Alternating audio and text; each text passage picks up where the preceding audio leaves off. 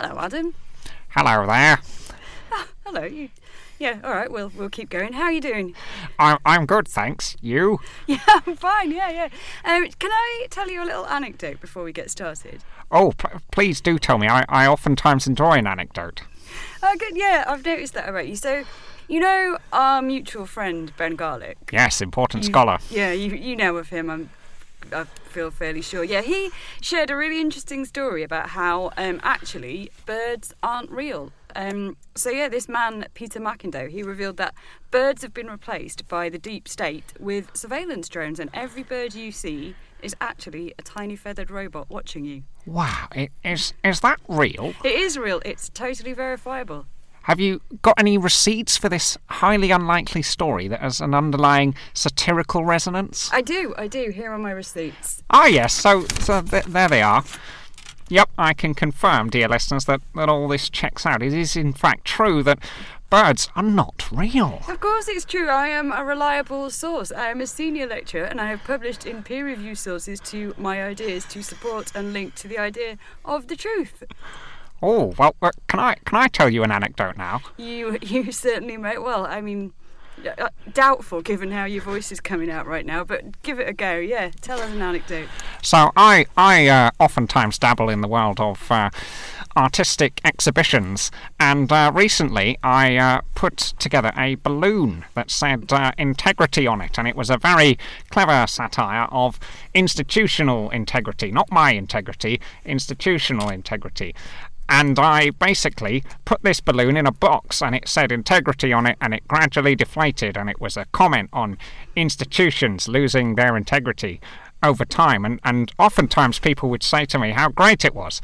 But then, all of a sudden, after many weeks, someone took it away. They stole my art. Who took who took your balloon? That is awful. Um, what? Yeah, what, that's that's fascinating. Whether there, how did that kind of play out for you? Well, in a in a strange twist, it actually uh, gen- generated more interest for the artistic installation than there had been before.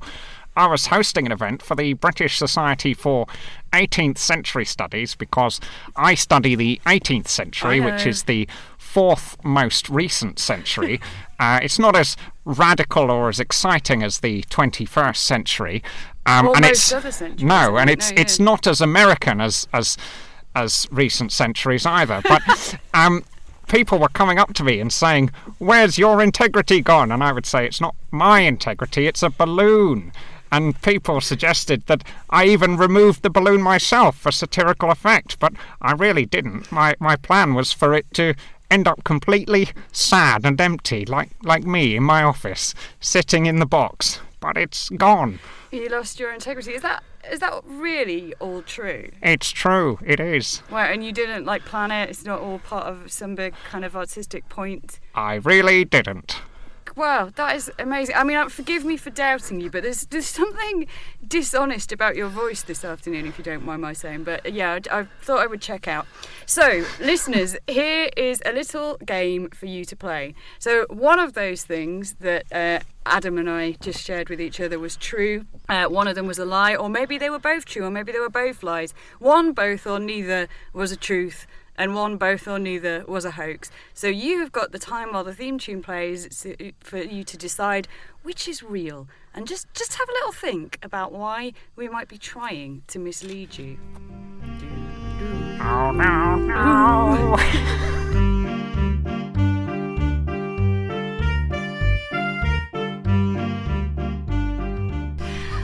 Okay, so um, hello again, listeners to the proper part of the podcast. Before we discuss and reveal the answer to our little game, we'd just like to welcome a third new voice to the podcast. Some of our more devoted listeners will recognise the name, um, also because I just said it before. It's a close friend of the pod, and as of now, our new unpaid intern, senior lecturer in human geography, Dr. Benjamin Garlick. Hello there! Oh, great to finally have you on the show, man. Uh, Ben of the pod. Cheers, pal. It's a real pleasure to be here after listening for so long and occasionally getting to write a couple of wee tunes for you guys. That's right. During the lockdown years, you wrote quite a few little jungles for us. Jing- jingles. Jingles. for us. Aye, listeners might remember listening to such hits as News, News, News, News, News, News, News, News, News, Satire. And of course, Karen and Gammon talk about salmon. And Ben, uh, Ben, Ben, old pal Ben, you work on birds, don't you? Aye, that's right, or at least that's how it all started. My PhD was on the historical geographies of Pandion haliaetus bird conservation in the 19th and 20th century of Scotland. What does that even mean? Oh, probably he uh, counts uh, ospreys or something. Oh, that'd be that'd be ludicrous, wouldn't it? Do do you, Ben? Do you just count Aye, ospreys? I, I count ospreys. In the last few years, I've been interested in literary geographies of landscape, and most recently, Adam and I have been working on something to do with birds in 18th century satire. Now, can I just say, actually being here in the booth on the podcast, I can't help noticing there's something a wee bit different about real life Adam. Yes, well, here is where we need to explain something. So, some of the more eagle eared of you, or osprey eared, I don't know, Ben, do ospreys have good ears? Aye. yeah, I thought they would because birds do, don't they? So, um, some of our more osprey eared listeners may have noticed that Adam sounds a little bit different today, and that's because we've had no choice but to temporary, temporarily recast him. Um, as host, after he was cancelled for doing a tweet about Ricky Gervais, and more on that subject in a moment. But so, what we've had to do, and I appreciate this may seem needlessly complicated and somewhat surreal, is we've got a guest actor in to play the role of Adam, and that is in fact our new unpaid intern. Ben Garlick, but that left Ben Garlick unable to complete his unpaid intern duties. So we have let Adam do that because we it, it's kind of safe as long as he's not a, a main part. He's not the main event in this podcast. So I hope that that is really clear. Um, do give me a yell if you've got any questions. But yeah, so you did a, a bad, bad tweet about Ricky Gervais. oh dear, what what did he say? Well, you would know, you are him. I'll tell you what you said, Adam. Um, he said that he thought the end of Afterlife season three was really, really good. And presumably, folks didn't like that because Ricky Gervais is such a controversial figure. Right now, specifically, given the content and reception of his latest Netflix special, I imagine the hordes of Twitter would have retrospectively tainted his entire body of work. No, I think it was just because the end of Afterlife season three is objectively utter shit. Come on, Aye, Ben, that's reply. Aye, that's fair. okay, uh, listeners, so you now have at least three stories to choose from, which are real and which are hoaxes. Is there genuinely a movement in America um, that has replaced all of America's birds with uh, tiny flying robots? Did the integrity balloon get silently removed from the satire unit? Did Adam get cancelled and recast on this very podcast? What is do do do do do? That one, you mean? Yeah.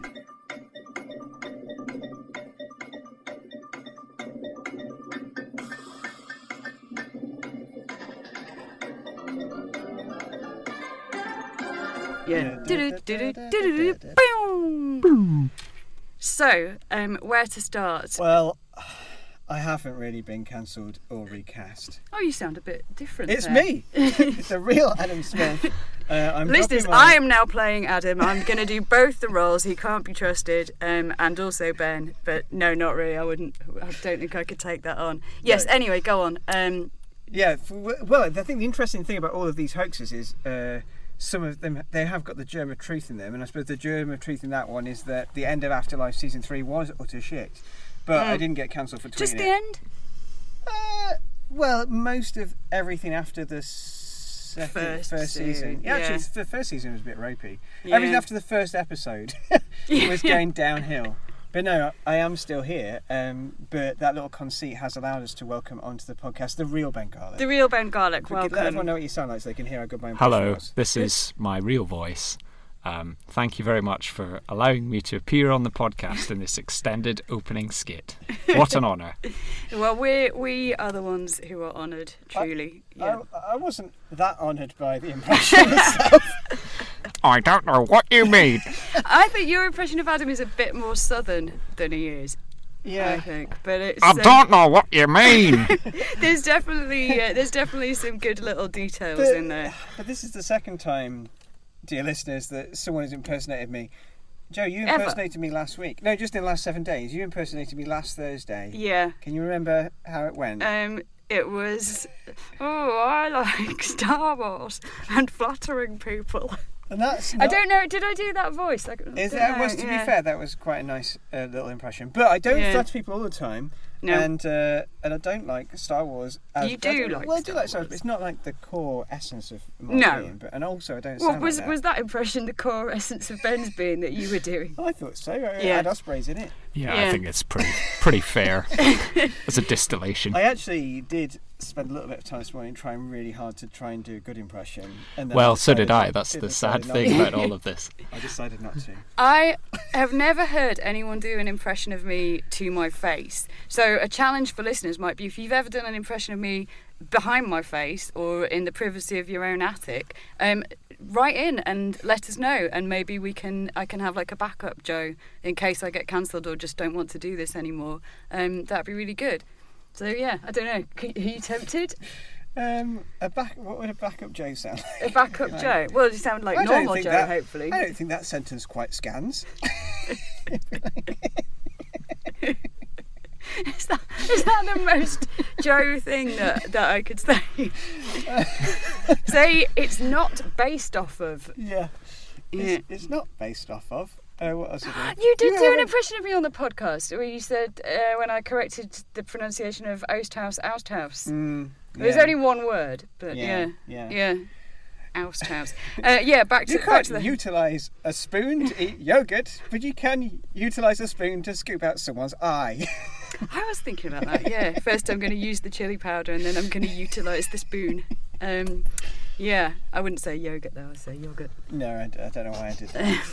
yeah, that was the silliest thing that's happened on this episode so far. Um, And I don't okay, know why I was joking about you being a pedant either. it's pronounced pedant. um, so these hoaxes, then, uh, is it true about the birds? No, but it, there was a hoax that it was true, Mm. and we're going to talk about that later. Yeah, so there's a germ of Mm. truth, isn't there? So birds, as far as we know, haven't been replaced by deep state surveillance robots, Yeah, but there is a movement that That- testify to that. yeah, yeah.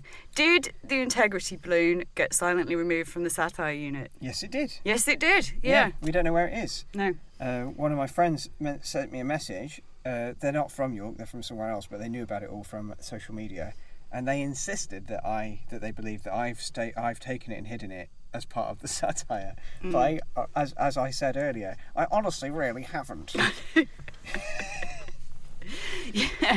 And uh, I honestly really haven't. you haven't either, Ben. No. no.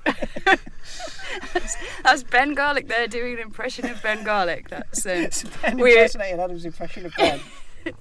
oh, this this. There's a lot of layers to this, and you're gonna have to listen carefully, or you won't keep up, listeners. Um, did Adam get cancelled and recast on this very podcast? No. Um, no, he didn't So there we go. yet. No, maybe But yeah. things will change after the last twelve minutes. Um, yes. Yeah, so that's So it. So write so- in and let us know if you can do an impression of me or if you'd like to sack Adam from this very podcast. Because we do know now we've got a very workable alternative. Um, it's true. Yeah. It's true. Amazing. Well, thanks very much, Ben, for Yeah, being on the podcast. You're a good Thanks, sport. Ben. No problem. Ain't no. Don't worry about it, pal. And if you didn't like my performance, fuck you. Alright, uh, well, that's that's been a, Fabulous. a lot of fun.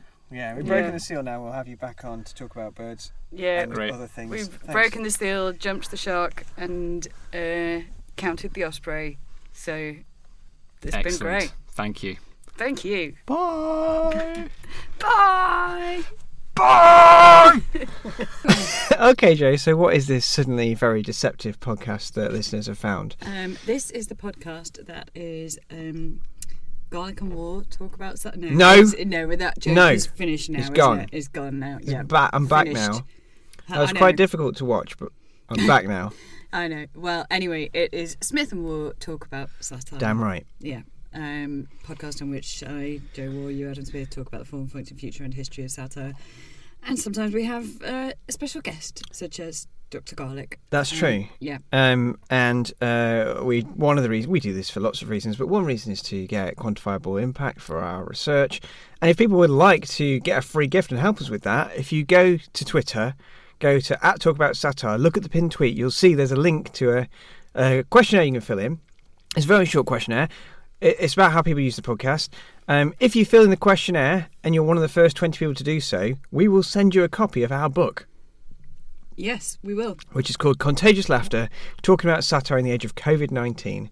Um, and it's a good book, isn't it? Yes, it's very good. Yeah. So Yeah. so do, so please do do that. Yes. Um, and also just a little funny thing is uh, we were teaching a module together this semester, weren't we? Mm. And we were just looking at the end of module evaluations, and in the box that said what was good about this module, what did somebody write, Joe? Um, they put Smith and War 100%. Smith and hundred percent. Just our new tagline. I think we should get that on a t-shirt. Well, actually, we can't do it. Ironically, this actual episode of this actual podcast is not Smith and War 100%, is it? It's like Smith 33.3, War 33.3, Garlick 33. That's well, true. maybe by the end of it, that those figures will be different. But anyway, um, yeah, I do think- War 100%. Yeah, and I do genuinely think that if anyone out there wants to start a podcast, the, you, Ben is a perfect person to do a podcast with. He's made for Mm. radio, isn't he? And I mean that in a nice way. Yes. Yeah. Yeah. Good, um, So good voice. he's got a good, got a Mm. range of good voices, and he's a good stick. So um, and a very clever man as well. Yeah, I couldn't count all those ospreys. If I got to, when No. I got to twenty, I'd stop. Honest, uh, honest to God, I, like I haven't got it in me, but yeah, Yeah. it just keeps at it, doesn't Yeah, it? yeah, yeah. yeah. And I, I quite counts appreciate counts he counts because you, people think geography is just about colouring in. Yeah, but, it's not. It's about it's counting not- ospreys. Yeah. But also the way that Ben does it, it's philosophy, it's culture, it's literature. Yeah, I, I- I think it's very. It warms my heart that in the last ten years it seems that geographers have discovered the discipline of literature, although um, they don't think they have. They think they've discovered something completely new.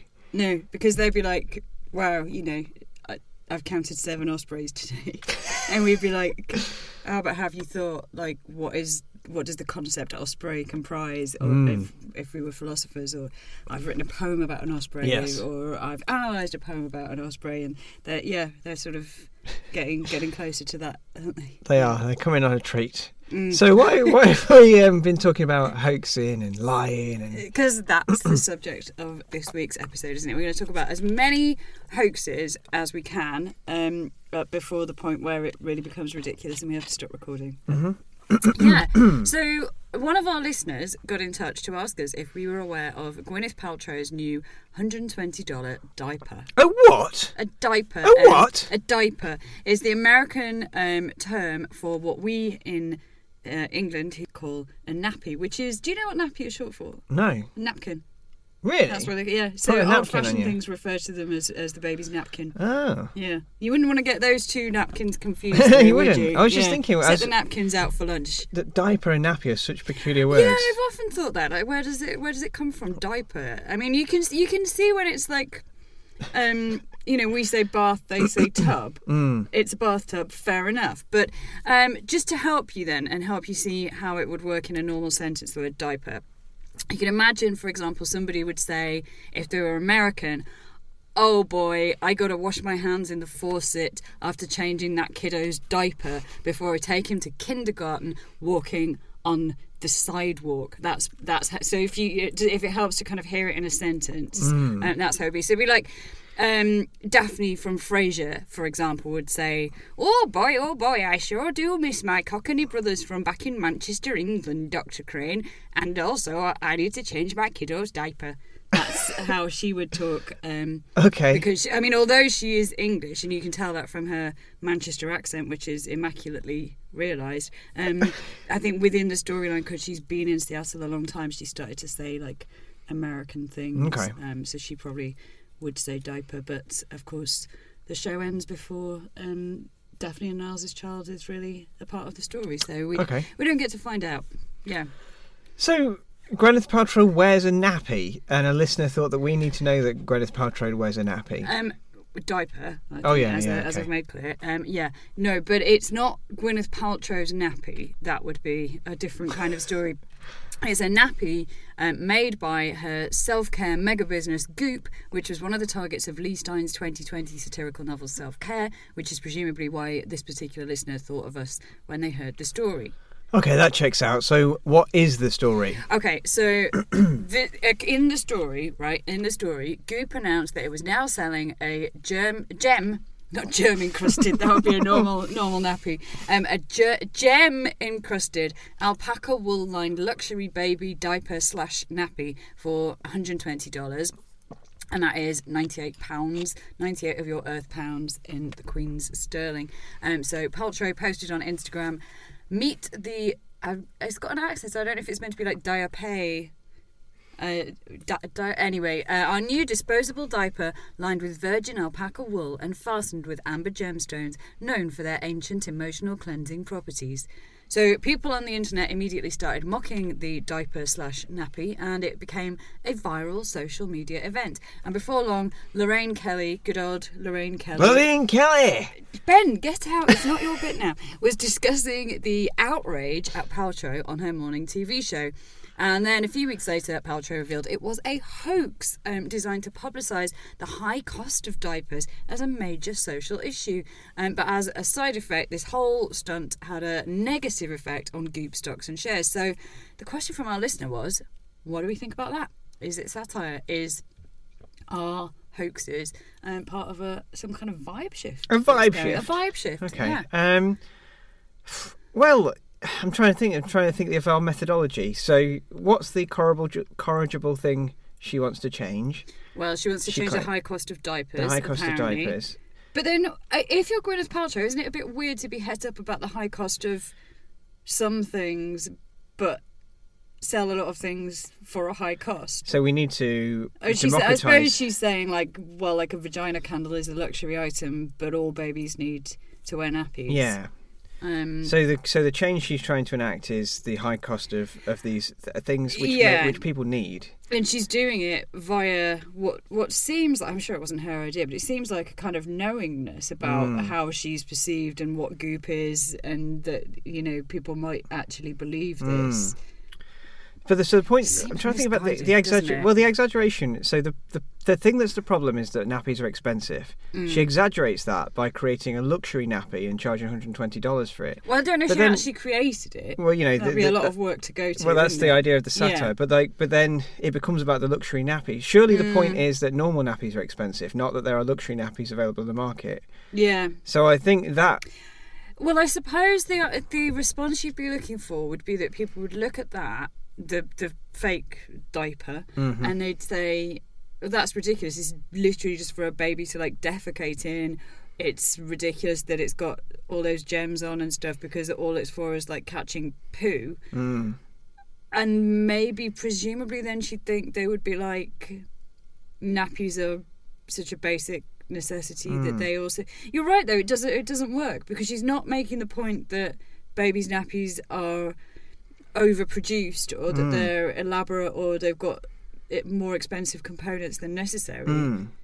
She's saying, isn't it stupid they're so expensive considering they're fairly basic? yeah. So that because the target isn't transparent enough, because I don't think the logic quite works. Mm. She then looks like she becomes the point of the satire because Yeah. it's actually plausible that Goop would produce 120 dollar nappy. Yes, it is. Yeah. Um. So I think that's a misfire. Yes, I think it is a misfire. also, isn't the main issue in the US at the moment the cost of formula milk?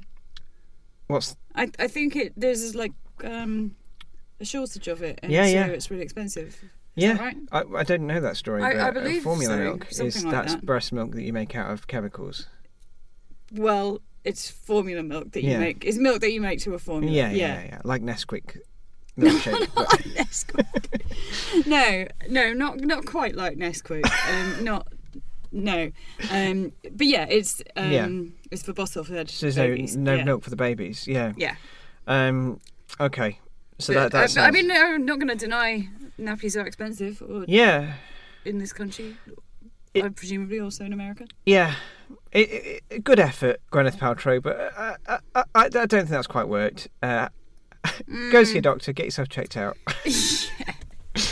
Yeah, yeah, I mean, because she's flagged it as a disposable. Yeah. as I mean, this is also interesting because it gets us into some of these issues around Mm. satirical hoaxes, which is that I wonder, and I don't know this is pure speculation, but I wonder if as many people are aware of her explaining it as are aware of the original hoax. Mm. Yeah, because I'm sure that Lorraine Kelly didn't then like do another episode where she was like, It was a joke. it would no, we've invited her on and it was a hoax. Well, And maybe she did. I don't, I I don't want to slander Lorraine Kelly. Don't no.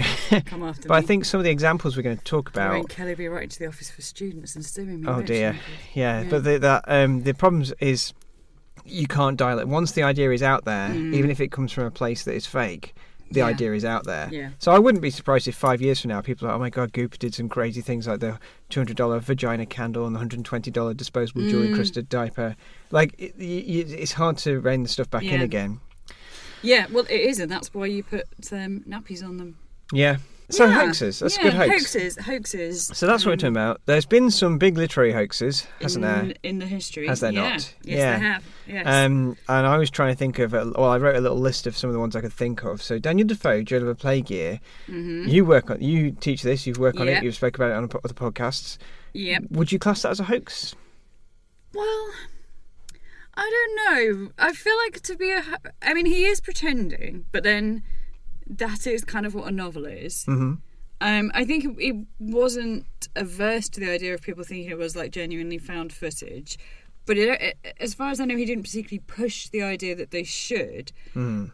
Because to me, the point of a hoax is there has to be a moment when you're like, haha, it was a hoax. Yeah. And he and, and there has to be a point to that. So he would have to have said, "Guess what, fools? Mm. I am not HD, but but think on." Mm. Right? There's there's not a moment like that with No, is there? So no. I, don't, I I would perhaps not categorise that as a Okay. hoax. Would you? Yeah. I don't think I don't think so. But the, but then it's an interesting one. One of the reasons why I put it in Mm. is because you know sometimes it's talked about as a hoax. People didn't necessarily realise it was written by Defoe. They didn't realise it was fictional. But that's also true of the novel generally in the 18th century. Like the Mm. boundaries between truth and fiction are unstable. The novel is uh, like not not finished, uh, evolving as a Mm. form that is recognisable.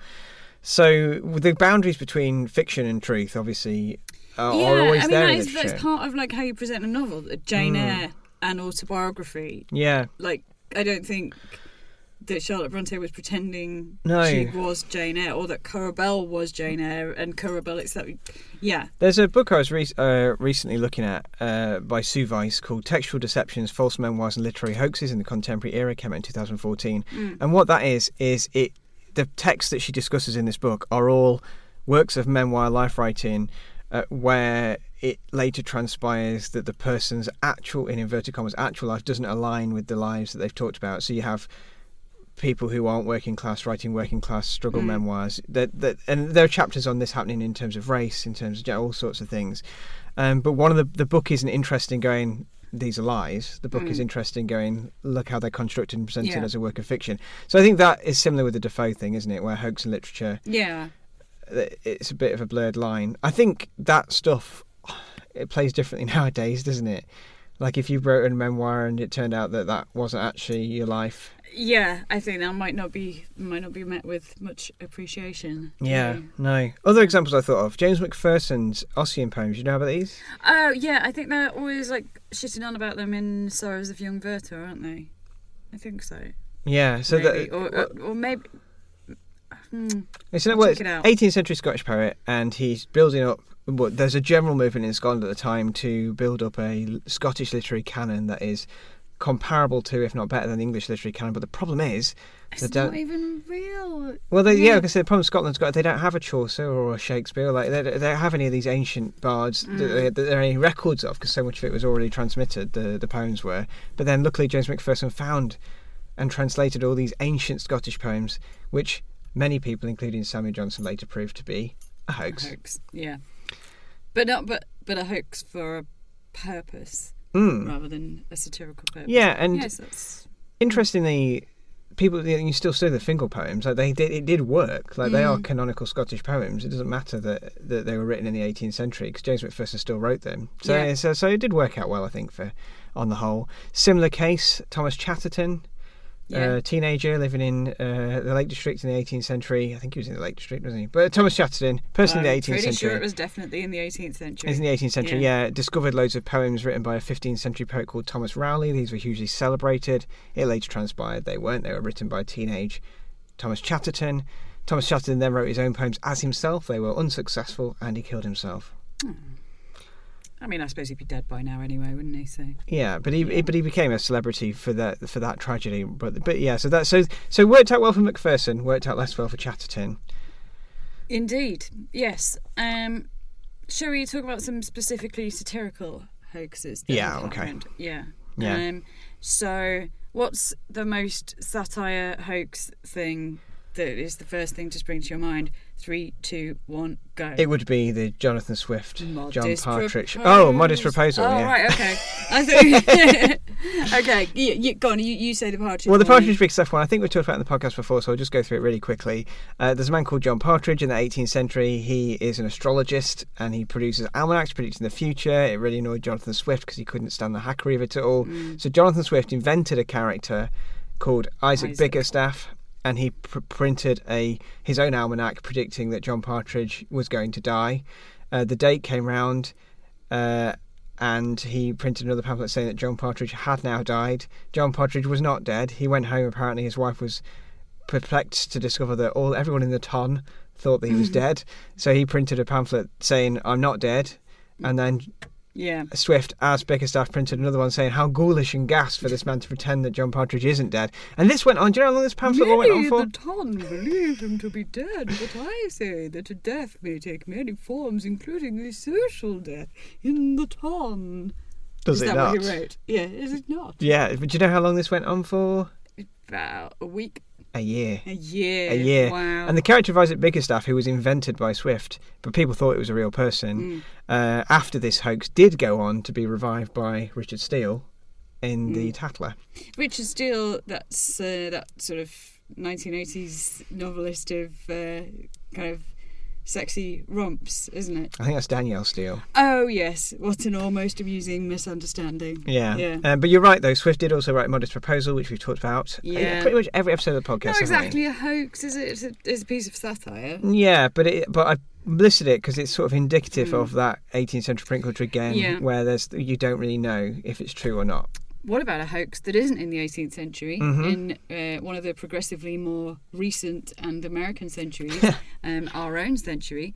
Um, Titania McGrath, of course. Yes, Titania. McGrath, Yes, yeah. uh, was uncovered as being um, actually a man and uh, actually a man by the name of Andrew Doyle. Mm-hmm. He's actually been on this podcast, um, but had been, had I mean, yeah, had had, had a, a fake Twitter account or a real Twitter account Yeah. um, under this persona of Titania McGrath for a couple of years. Yeah, maybe. yeah. There's a, Um, a real. yeah. There was a real sweet spot where people weren't sure whether or not Yeah. Titania McGrath was a I par- think sometimes they're still not. Yeah, it's true. Yeah.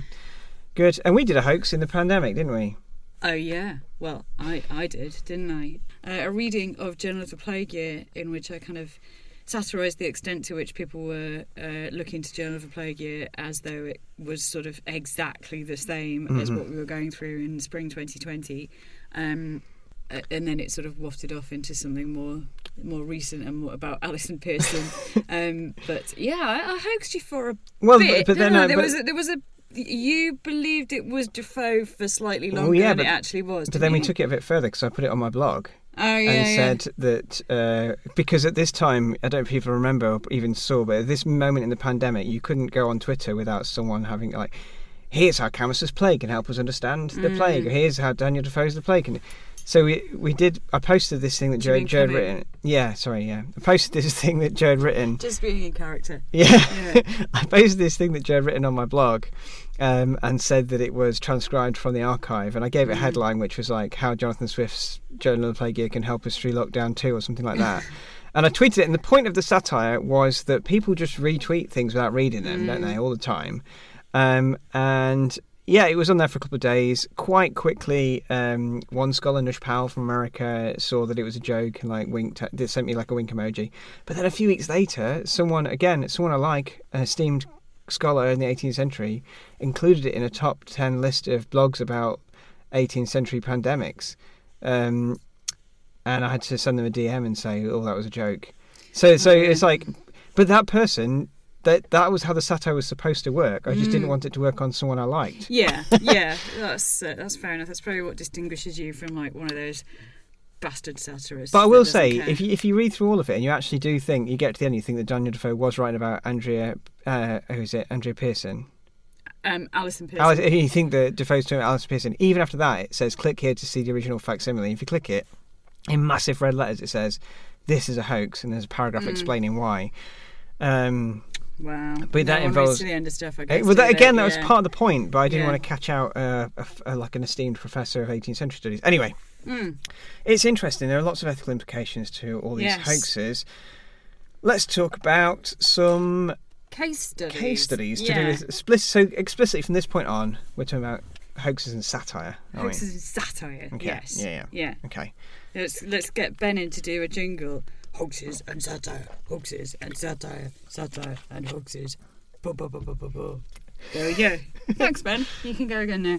Cheers. Okay, See you yeah. later. So, do you want to talk to us about the Liam Evans? The Liam affair? Evans affair. Yeah, so the Liam Evans affair began with an article published in The Independent on the 26th of February 2019, and it had the headline As a comedy aficionado, I'm appalled at disgusting jokes, in inverted commas, creeping back into the industry. Comedians crying free speech isn't good enough.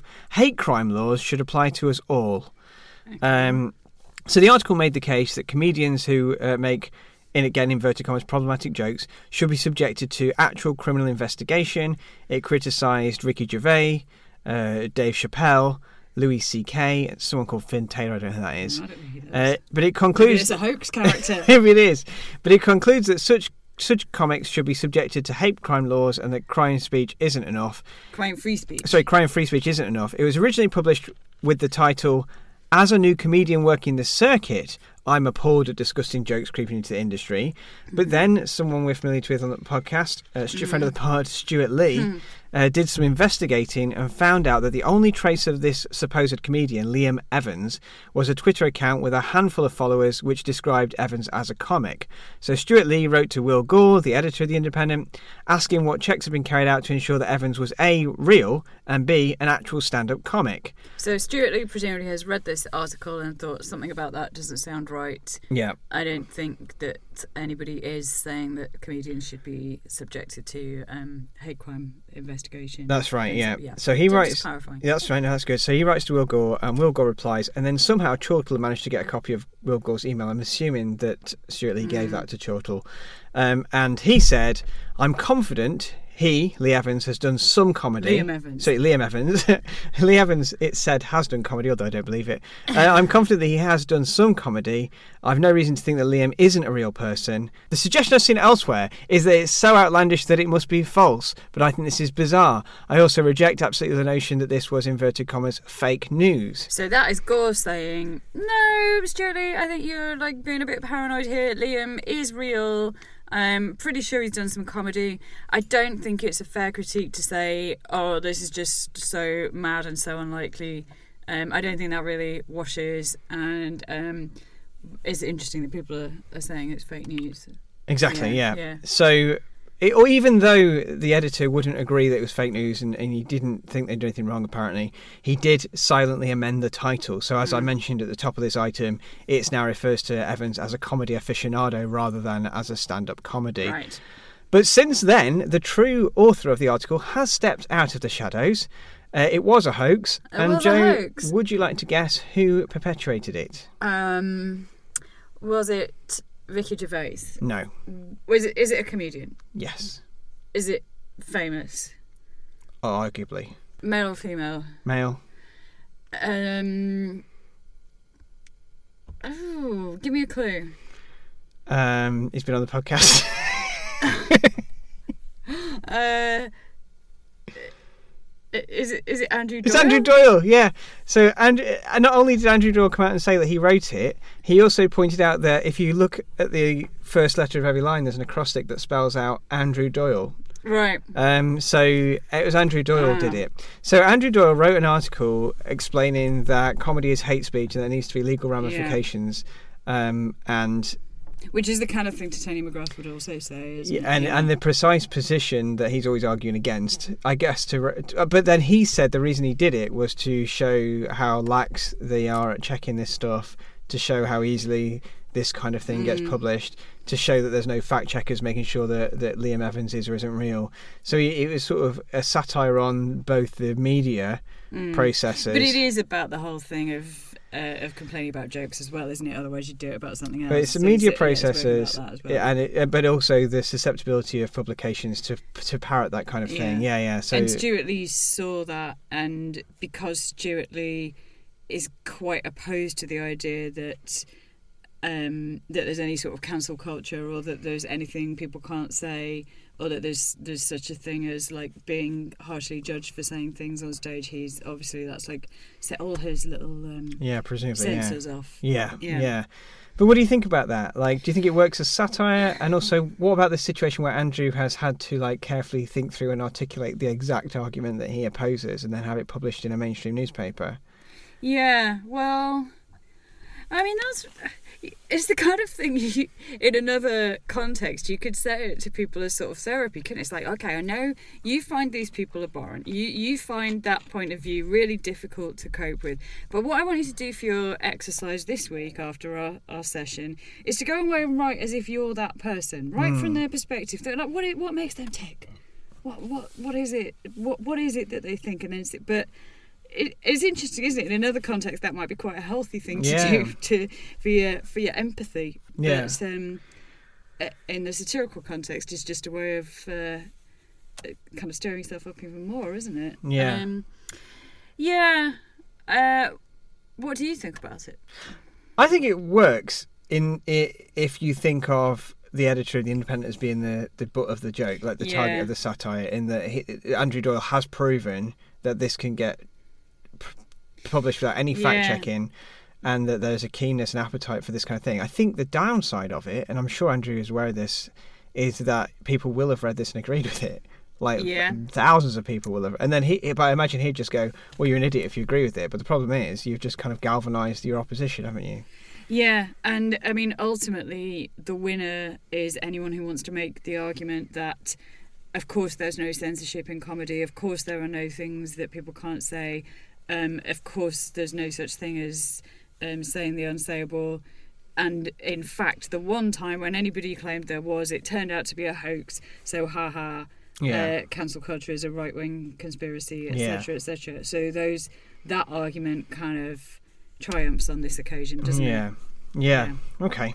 Yeah. What's the next case study? Um, should we have like a little moment on that on a conclusion? Oh, conclusion? yeah. So, in conclusion, was that good satire or barmy old cack?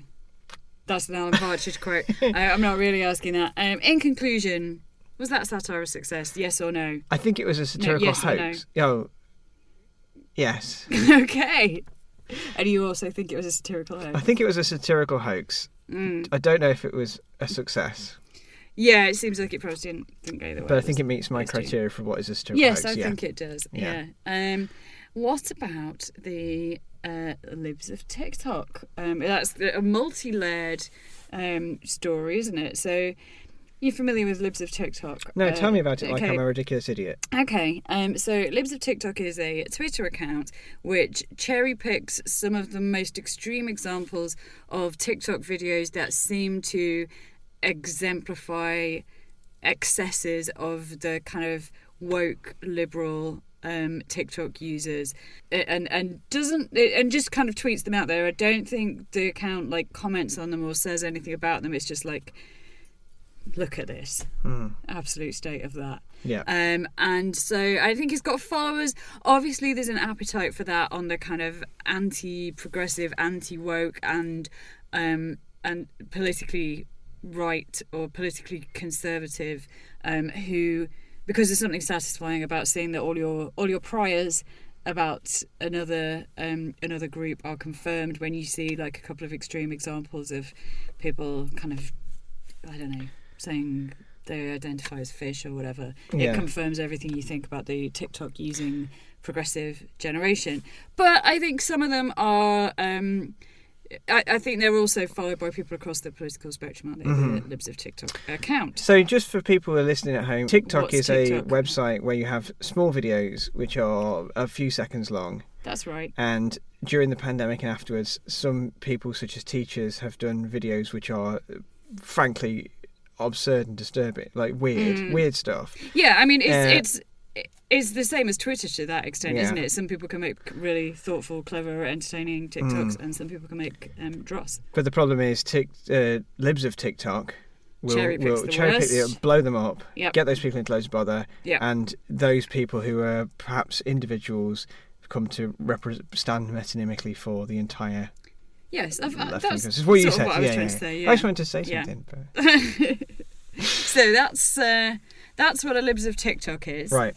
Um, and then there was a hoax on it. Do you are you still feeling like you need to say something? Do you want No, to no, I want to hear about, the this. No, yeah, you Oh, you about don't it. know. Yeah, I don't know anything about All it. right, okay, you, do, you don't know anything about it. So, a little man named Trace Woodgrain, who um, works on the Blocked and Reported podcast, um, but did this as a kind of free agent, contacted Libs of TikTok with the um, the fake news, the hoax that um, an unnamed school in I think at the earlier on he just said like a school in America that a concerned mom had shared on the concerned moms forum or whatever on Facebook that her child had come home from school with um, handouts and worksheets because it was uh, the Furries Festival of Culture was being celebrated in their primary school. What do they call it instead of primary school in America? Whatever, primary school Kindergarten or something. kindergarten, first grade.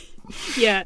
Um. So they uh, he got in touch with Libs of TikTok. So I thought you might be interested in this story about this um this concerned mum. Her kid is apparently learning all about furries at primary school and having to like think of their what their persona would be and spending time on this kind of weird subculture. What's a furry? Just for. What's a furry? You can say that if you like. Maybe you. so uh, my understanding of a furry is it is somebody who takes pleasure in dressing up as, or yeah, either dressing up as an anthropomorphized animal or Yeah. presenting themselves online as a as with an avatar of an anthropomorphized Yeah. animal. And I gather that sometimes this can involve sex stuff, but Yeah. sometimes it but just with each with each other. With oh yeah, yeah, yeah. But and- but yeah. sometimes it's just the just the dressing. just the pleasure of dressing up Yeah. as an animal and acting like an animal. yeah, um, and so Absolutely fine. yeah, so Trace Woodgrain um, flagged the story to Libs of TikTok. Um, no, not who did he go to first before Libs of TikTok? He shared it on some kind of forum. Yeah, Shared it on he, some he Facebook the story forums. out Facebook there. forums. He put the story out there. Concerned Parents Facebook forums. And the story kind of gathered momentum. Um, he deliberately kept it vague as to where this so this fictional out incident had occurred. But um, part of the story became that it was what was it in the private school district in Austin, Texas, um, and it's already kind of circulating. It's already in the culture, and commentators are talking about it uh, about how it's an absolute disgrace that you know we we were told that this was a paranoid fantasy. We were told that um, kids would never be taught about depravity and bestiality in schools but now my friends it's actually happening.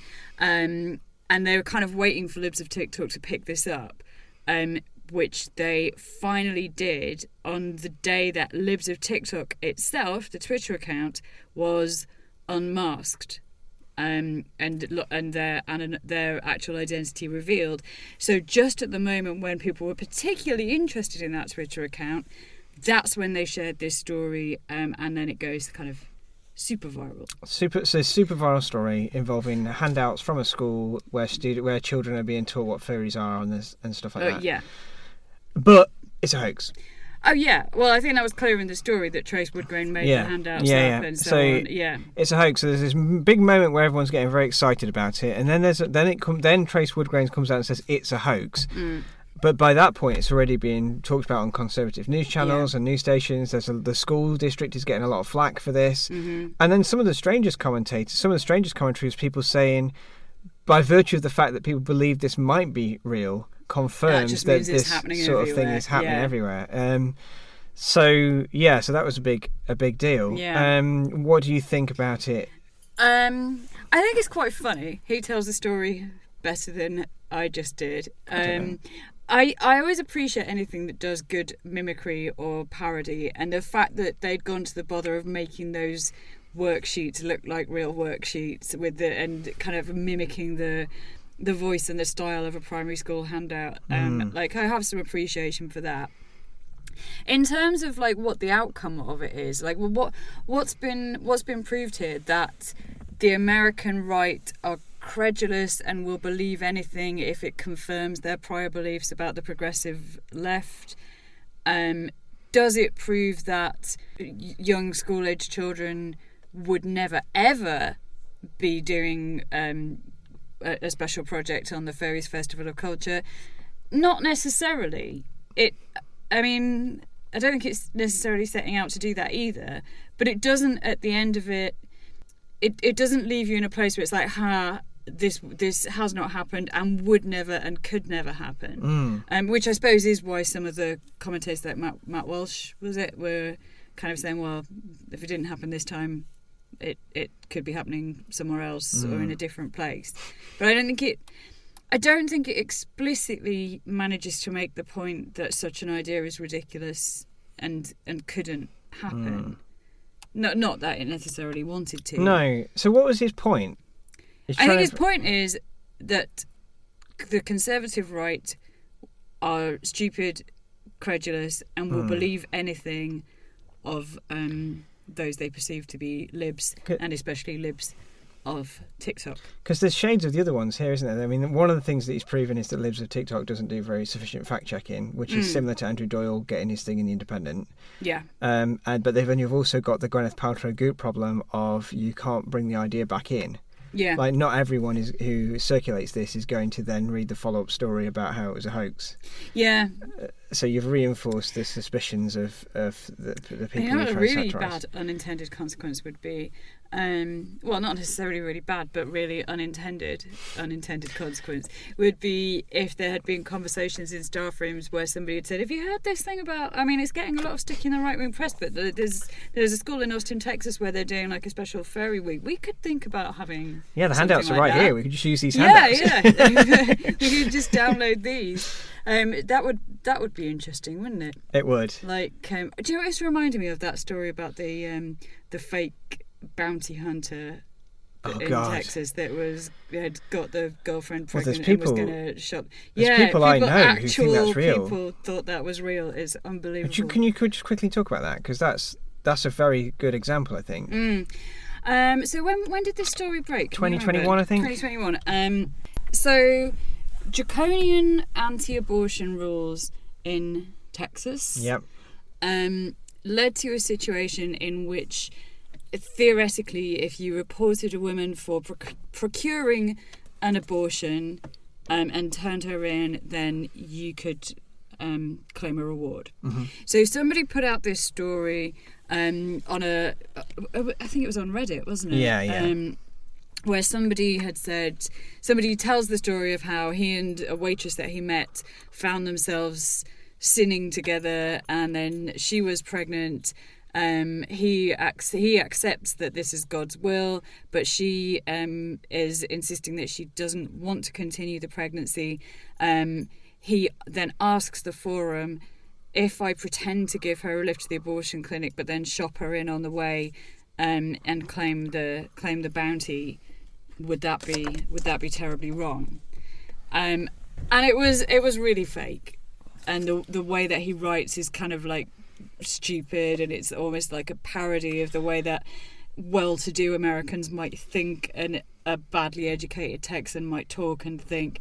Um, but it was it was fake Yeah. um, and yet it really caught on and lots of people were, were tweeting like you know this is what we thought would happen when texas had those laws you've literally got moronic texan men bounty hunting f- f- for their own pregnancies they themselves caused we could, we told you it would be like this it's like the handmaid's tale But then months after that, I saw someone, a, a, someone I know, an academic who I know, tweeting about it, and saying like, "This is this, this Mm. Yeah. is why this is where we are in society." yeah yeah After it had been debunked, so that's the that's that idea of you can't retract the idea, that you Mm. can't retract the concept once it's out there. Interestingly, the fact that that person you mentioned, you reminded me there, that person wrote it in a way where there's certain stylistic ticks that are screaming out that it's fake. Trace Woodgrains in the word search on the furries, but he put in some really sexually explicit furry code Yeah. words as a clue. Andrew Doyle put his own name in his as an acrostic. Yeah. So all these people are like trying to get caught, they're aren't they? expecting to see. Yeah. Yeah, yeah. There is like a kind of, um, yeah, like you say, almost like, come on, work it out, guys. Yeah. yeah. Um, okay, can I tell you about the Take the Pepsi challenge? Oh, please do tell me about the Pepsi. Challenge. So there's this character called Vito. You've perhaps heard of him if you're hyper online. He's got a YouTube channel, but and he does pranks. I suppose they he positions them as pranks rather than anything else, doesn't he? Mm. Um, but he did one which I think is quite funny. Uh, called the Take This Pepsi Challenge. So he went. There's some protests at Berkeley. I'm afraid it's America again, everyone. Mm. Um, but he went to Berkeley. There was some protests. I think this was in the wake of the election of Donald Trump, and Mm. I think Black Lives Matter was involved in it and stuff. But this was also round about the time where Pepsi Cola And had. just to be clear, for because most of our listeners are in the UK, where the Americans would say Pepsi, we would say something like Sainsbury's own brand cola. Yeah, it's, yeah. It's, just, it's a very similar something thing not there, Coke- isn't not? Coke. Yeah, yeah, um, yeah. So Um, Pepsi is is what Daphne from Frasier would drink, but uh, yeah. we drink cola drinks. So Vito's he he's this big guy with a beard and a hat, a cat baseball cap, and he drives around and does these pranks. So around about the time that the protests were happening, Pepsi Cola had just released this advert where lots of people are walking in a protest very Hmm. cheerfully, including Kendall Jenner. Well, especially Kendall Jenner. Um, especially She's Kendall leading Jenner. them, isn't she? She's Yeah. the, the protest And there's boss a really good tune about it being the revolution, which has Yeah. subsequently appeared in Les Mills' Body Balance. Um, so they're walking down the street listening to this music, and then when they get to the line of police, she goes up to the police officer, and it's they're restaging that scene where the hippie like held up a flower and was she Mm. Yeah. gunned down and this violence started, didn't it? Oh, I don't know. Um, but yeah, so but in this version, Kendall Jenner holds out a can of Pepsi to this Yeah. police officer, and then the police officer takes it, cracks back the tin, and smiles at camera in a way where I think it, it's supposed to mean we're all friends, but in a way that actually looks quite sinister. Mm. Yes. And it got Very odd, isn't it? Because what's happening there? Are the police saying, "Oh, go ahead with your protest. Yeah. We don't mind. Now we've got a Pepsi," or is it that Kendall Jenner is saying, "Oh, just have a Pepsi and we'll call it off"? Like, it, there's Yeah. just something unspecified that's healing about the Pepsi Cola drink. it's really hard to find a copy of this advert on YouTube now. I because it was comprehensively ridiculed. Yeah, but there was some very like extraordinary memes where you Mm. have basically the whole advert, and she gives him the coke and he cracks it, and then it just cuts to scenes of like police violence and screaming and Mm. shouting and stuff. Um, so yeah, that was that was a stupid thing to do. I don't know who signed off on that. Um, but what Vito decided to do was to drive down to the Berkeley protests, which are obviously protesting uh, Donald Trump and involve Black Lives Matter, and try. He says at the start of this video that he's made, he's like, "I watched this Pepsi advert recently." Um, and it suggested that you can resolve violence and conflict and heal the nation through Pepsi. So I've got a van full of Pepsi Cola. I'm going to try and give it to the protesters. Hey everybody, this is Vito today we're talking about protest. So uh, right now I'm heading down to Berkeley, California. There's a big protest planned today. You got Trump supporters on one side, you got anti-fascists on the other side. People are fighting in the street, violence. It's crazy.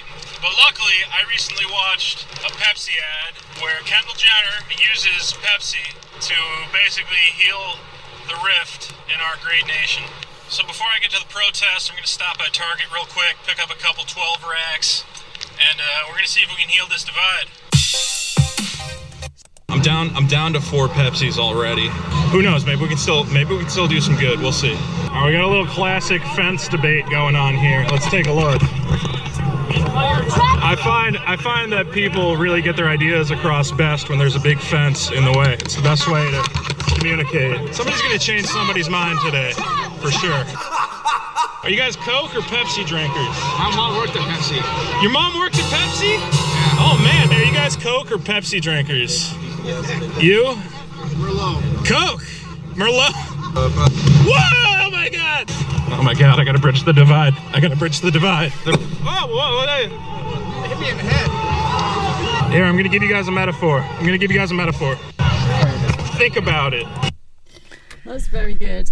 Yeah, so obviously it works better in the visual medium, but he's walking around this protest. He's running towards violence Um, and he, there's loads of clips of him. Like there's bits later in the video where there is a police officer fu- like wrestling someone to the floor, and Vito just runs up and like in his, he's filming his hand. and He's just got a Pepsi in his hand. He's like, "You guys, heal the divide. Have a Pepsi. Have a Pepsi." Um, and he's done a few of these. Yeah. Is it a satirical hoax? Um. Is it satire? No, it's not a hoax. Because Okay. what would the hoax be? Well, the, the the the Pepsi really is on the site trying to heal the divide. I don't know. It's tenuous, yeah. isn't it? No, Okay. I think he's just mocking and satirising the advert, but he's not hoaxing the people who were there. Yeah, I mean, he, He- he, he's did- just not, Yeah, is no. Yeah. But, do- but it is satire. Do you think? Yeah, I think he's he's satirising Kendall Jenner and Pepsi Yeah, for sure. Yeah. Yeah. I think it's very funny. yeah. I mean, he did turn up at the the protests outside Netflix over um, Dave Chappelle. Dave Chappelle Yeah. with a sign that just said "jokes are funny," didn't he? And Yeah. and I think it was reported as though it was he intended it as an actual counter protest. Yeah. it all escalated, but he was it was intended as a parody of protesters, wasn't it? As much as anything Yeah. else. Uh, Yeah. Whereas uh, actually here, Mm. they're, they're protesting. He's not parodying the the protest, is he? He's just parodying the idea, satirising the idea that Pepsi yeah, would would cure anything. yeah. Yeah. Okay. Next. Birds aren't real. Uh, so we alluded to this. Do you remember when I was talking to you at the very beginning of the show? Oh I no, I suppose we've we've revealed that now. I we? remember you were talking to me. I real talking to you, Adam Ben. Smith. Ben, get out. You've had your bit now. Stop Bye, it. everybody. Yeah. Okay. Um, no worries, pal. get out. So, uh, in 2017, Peter McIndoe, who was then 17, was visiting Memphis, Tennessee, America and decided, yeah, it, what, why is all this so American? Um, decided to attend a counter protest to the women's marches. uh, counter protest to the women's marches, which were in protest to the installation of uh, Grab 'em in the Pussy President Donald Grab 'em in the Pussy Trump. Um, and Michael McIndoe said that he noticed the counter protest protesters were big old white men. They were aggravators. They were encroaching on something that wasn't their event, and they had no business being there. It felt like chaos because the world felt like chaos. Um, it's not, he says, not like I sat down and thought I'm going to make a satire. I just thought I should write a sign that has nothing to do with what is going on. but like jokes are funny, I guess. An absurdist statement to bring to the equation. So he walks into all these big white counter protesters with a sign that simply says, Birds aren't real. And then uh, someone's filming him on their phone and asked, What does it mean? So they probably said something like, What does your sign mean? Because they were American, as you remember. Um, oh, I'm going to go to the faucet. Um, yeah, uh, they they were filming and they said, "What does your sign mean?" And he just uh, on the spot pulled pulled this out and said uh, he's part of a 50 year old movement who were trying to raise awareness of the fact that the deep state had destroyed all the birds in America and replaced them with surveillance drones. And he calmly sort of told everyone that any bird they could see is actually a tiny feathered robot watching them. Uh, the video went viral. Some people um, presumably retweeting it on the grounds of like look look what this idiot in America thinks, and some look what this clever man in America thinks. Uh, isn't that bad about the birds? Um, and it remains the centre of the birds aren't real movement. Um, so, just going to quote Zoe Williams on the on this subject right now, um, who says it's the most perfect, playful distillation of where we are in relation to the media landscape we've built but can't control, and which only half of us can find our way around. It's a made-up conspiracy theory that is just realistic enough, as conspiracies go, to convince QAnon supporters that birds aren't real. Has just enough satirical flags that Generation Z or Z, as the Americans would say, mm. Generation Z, recognizes immediately what is going on. It's a conspiracy within a conspiracy, a little aneurysm of reality and mockery in the bloodstream of the mad Pizzagate style theories that animate the alt right. Ugh, that needs some unpacking, doesn't it? So, um, QAnon. And people It's should just just like Americans that believe mad shit, aren't they? So Yeah. QAnon, they believe But that things like a, Hillary Clinton drinks baby's blood, all that sort of thing. They believe there's Yeah. a there's a government a countrywide conspiracy of elites who uh, do paedophile rings and and the Mm. Pizzagate thing was a, a, a bit of this where um, uh, a bit of this where they managed to cut the the, the joke the, the sort of hoax was that there was a paedophile ring underneath a pizza shop Yeah, and Um, that pizza which- restaurant has been like subject to Yeah, horrific, horrific, violence. and- yeah. But there isn't even a basement under the pizza shop. So yeah. so yeah. so she's So saying QAnon believe mad shit, and what she's observing is this is like it's plausible as a mad shit thing that QAnon might recognize, but it Mm. also flags itself as um, as satirical, but it, Yeah. it sort of throws all kinds of lights on where we are as a society and Yeah, what we so- believe. we're in a world where lots of people do violently believe that QAnon is the case. How Mm. how much of a stretch is it for them people to also believe that birds are Yeah. surveillance robots? But then the thing is, I was googling around this, and I don't, I can't find the words to describe what birds aren't real is because there are like birds aren't real T-shirts, birds aren't Mm. real memes. It's it, there are birds aren't real. It's like an aesthetic. Yeah, Um, it's almost like you cosplay or LARP the the, the live action role play the ro- the idea that you are part of a cult that Yeah. believes this. or you're just alluding to the fact that you know about a somewhat arcane internet thing. Mm. So that's so that I mean that's so that on the one hand, I don't think every all the kid, the young people, all the generations they had people who are participating in this, Mm. who are wearing the birds aren't real t-shirts. I don't think they think, haha, I'm satirising QAnon supporters. Yeah, It's more like they're thinking this is a cool little internet phenomena that I'm part of, like a Mm. club thing. But there is a weird thing. I'm, I'm sure it was ever thus, was it not? But there is a weird thing at the moment in the oh, current it was ever thus in the pond. in our current vibe shift. thing. There is like Mm. aesthetics yeah, are a thing, aren't they? So they're like, what's that one? So and when I was a kid, there was like emos and goths and stuff. But now there's things like dark academia aesthetic, yeah, and, uh, and yeah. like which basically means you dress like you went to university in the 1920s at Oxford, uh, but also with a bit of I anime. and I think sort of coffee and books and shelves and things like that is Mm. that sort of fringe dark academia. So I don't know whether that's happened because of things like Pinterest and Instagram or whatever, Yeah. but but this is definitely one of those. So that so it it is doing this satire, but I don't think its participants are thinking this is satirical. I think that's just a cool Mm. thing. The other thing it made me think of is there are a lot, a few of the examples we've talked about today. I mean, are quite close to just plain trolling, aren't they? Mm. And trolling is not necessarily satirical. Um, the Louis Theroux did that documentary series recently, didn't he? Uh, I forgot what it was called. Louis Theroux's America or something. Yeah, Louis Theroux. whatever. Um, terrible American things with Louis Theroux. Mm. Um, but he, the first episode of that, he's talking about uh, internet places like 4chan and, Mm. and Reddit and stuff, where there is this kind of nihilistic irony, um, which just trolls for the for the sheer pleasure of it, um, and is like a fire, like it just eats stuff up. And he his argument is that that is a sort of like shell game, and within it is racism and xenophobia and all this stuff. Um, but that ca- can that's not satire, but it can be accidentally. Yeah. This kind of like just nihilistic trolling. I, I, is there a better way of describing it than that? This Nihilistic trolling. Kind of, this kind of. I don't know, but I'll to tell you what I do Mm. know. I bet if you uh, if you made a T-shirt that said "nihilistic troll" on it, Mm. um, somebody would buy it. Maybe we should do that. So there's two t-shirt ideas we've got for this episode. Nihilistic troll and Smith and Wall 100%. yeah, Um, okay, yeah. Okay. So is it birds aren't real? Satirical hoax? yes, Yes. yes, it is. What Yeah. have we learnt? What have we learnt? Um, that don't trust your osprey ears or eyes. Um, don't trust Ben Garlick when he tells you how many ospreys there are because he might be Adam Smith in disguise, and Adam Smith knows shit all about ospreys. He, he wouldn't. You, would you know an osprey to count it even? I would recognise an osprey Would you? only because of Ben. Okay. only Right. because I've sat through. I mean, I've I've enjoyed and witnessed a lot of papers by Ben on ospreys. Yeah. Um, yeah. So, So we, le- we learned we've that. learned that. Yeah. I think we learned um, that it's really important to think uh, to make it clear what it is you're targeting, so that Mm. you yourself don't become the target, like Gwyneth Paltrow. did. Yeah, and you, you got to think about well, yeah, you got to be clear about your target, but I think it would also be worthwhile sitting down and thinking like, what is the worst way this could Mm. be interpreted? What is the worst outcome for me here? Yeah. And it seems like not everybody always does think about that, do they? No, I think there's, uh, and I, I think you've got to be really careful about the potential collateral damage that you're going to do. Mm. Like, who who are the people that you're trying to satirise, but who else might suffer? Like, Yeah. for example, in the Trace Wood Grains one, the school district. yeah. Um, and I think it sounds like it's best practice to embed in your parody, in your hoax, a clue.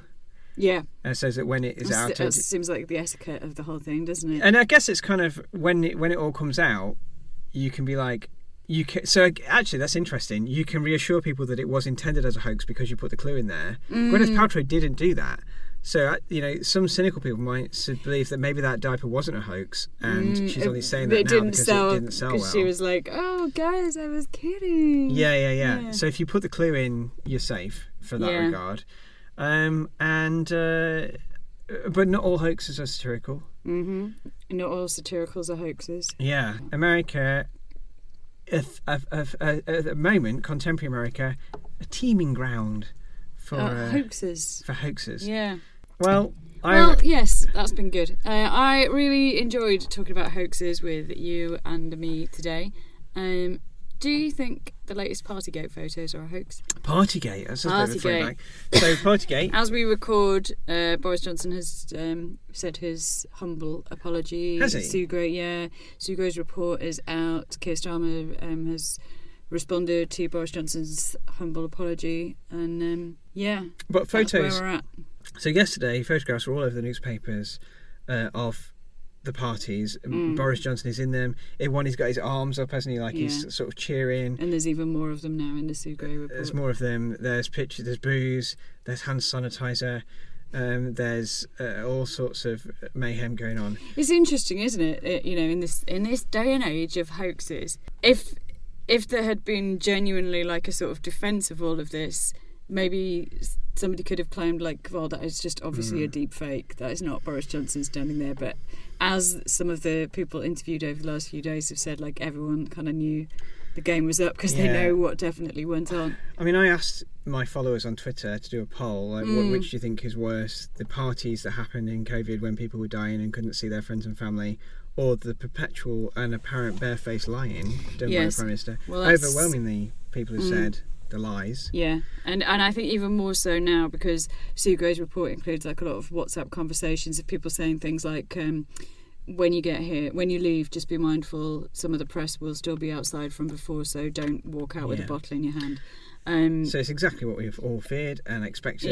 Yeah. Um, I mean, the thing is that I can't like. What has this been like for Boris Johnson on a day-to-day basis? Because at the beginning he comes out and he says, "I don't think I'm unaware that any I think it's broken." fine. I don't, I don't. I think it's fine. I think he just all he's ever thinking is, "Will the lie I tell now Yeah. get me through to the next de- But, but day?" from his perspective, I'm not sympathetic to him at all. I'm just trying to think like he doesn't give a shit. Must be the No. only answer. But he's stood there and he's gone. No rules were broken, and they oh, there's always evidence. but he often has a little smile when he says that, yeah, doesn't he? He um, knows it. He and knows then when it's the, the tinsel bit, the Mm. photograph of the tinsel came out, and he's like, "Well, it wasn't a party." Then he's like, "I went to the party for a few minutes, but I didn't know it was a party." Mm. And then there's all these pictures of the parties happening. I But mean, he's still saying, um, well, his his defence has been Downing Street is very very big.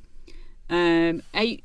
Then it was a bit like that bit in. Um, Oh, so, so it's not a, not a risk of contagion because it's a big space. I, or and you couldn't always know how many parties were going on in it because it's so big. Also, that day to day, you know, like 1997, no one died. Ben, stop doing your impression of uh, Adam again.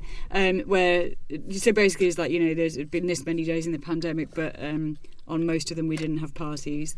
And his other argument was. It's simply being a good boss to go and say thank you to people that are leaving. do that's what I was doing, Do you know what I say? and I'm humble. It's not the fucking rules. No, no, I don't not. give a shit, Boris Johnson. So there's there's always a What reason, isn't there? is. Yeah, Yeah. there's always a like, well, it wasn't a party, or oh, I'm sure teachers were doing it too, whatever. No, like it's there's know no what? way right. They just they have been taking the piss the entire time. As I replied to your tweet um, earlier, it's not so much that they broke the rules or that they lied about it, is they genuinely never had any intention of following the rules in the Hmm. first place. They it was never for them. So, so Fucking a hoax, infuriating, isn't it? hoax, no, it's not a hoax. Nothing about it is a hoax.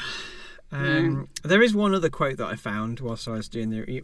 Listeners might be surprised to know there was some research that took place before Hmm. this episode, um, and yeah, I quite liked it. I think it, it might link that idea of hoaxes to that idea of uh, Boris Johnson and all Oh well, lies. if it supports your argument, yeah. Uh, so I found it in John McTague's very good book, Things That Didn't Happen, Writing Politics and the Counter-Historicals, 1678 to 1743. Um, although he's actually quoting someone called Hannah Arendt. Is that how you say that? Do you think? believe so. Hannah Arendt, uh, who in 1969 said this, which I, I thought was quite profound. Lies are often much more plausible, more appealing to reason than reality, since the liar has the great advantage of knowing beforehand what the audience wishes or expects to hear. He's prepared his story for public consumption with a careful eye, eye uh, careful eye to make it credible. Uh, whereas, And then you've stopped being asked to do the quote, haven't you? Maybe. Well, no, I can remember just stop rest up of to credible. Okay, go on. Uh, whereas in the case of reality, you can't predict what's going to happen next. Right. Yeah, that Yeah. must have been when Ben came in. So yeah, the um, the truth is less advantageous and less plausible than fiction. Yeah, but, but it is. I thought that was. I mean, that is. That's how hoaxes work. Because hoaxes wouldn't work if there wasn't some degree of expectation that that sort of thing might happen. Yeah. Um, but it's also anecdotally how it happens all the time. Like, even in a working in a work scenario, Mm. if there is uh, any kind of ambiguity over what might happen next or what's happening in some regard, it's not long before somebody suggests what might be the case. Yeah. Um, and often the theories are seem more plausible than what's actually going to happen because there Mm. are all these cogs moving that we can't see on a day-to-day basis in any scenario. Yeah. Um, Yeah, so you can't predict what's going to happen. You, can't, predict, the what's going to happen. You no. can't predict the future. And that's our conclusion. yeah, You can't predict Um, the future. but hoaxes work because we're susceptible to believe that we can. No, like hoaxes work. a Oh, hoax, hoaxes work because we like to imagine that we can. Like we like to Mm. imagine that we know what. What's yeah. what? Yeah. What makes other people tick tock? We'd be much more credulous if we just all admitted that no one has a fucking clue what's going to happen next. Um, yeah. Is there anything else you want to talk about? no, I think that's. I think we've covered quite a lot there. I'm Yeah. so tired, you all. Yeah, yeah, I'm tired too. Um, but n- no matter, however tired you are, um, sit up Shut up. and Oh no. and eat our satire. Goodbye, listeners. Bye. Oof. Hoaxes.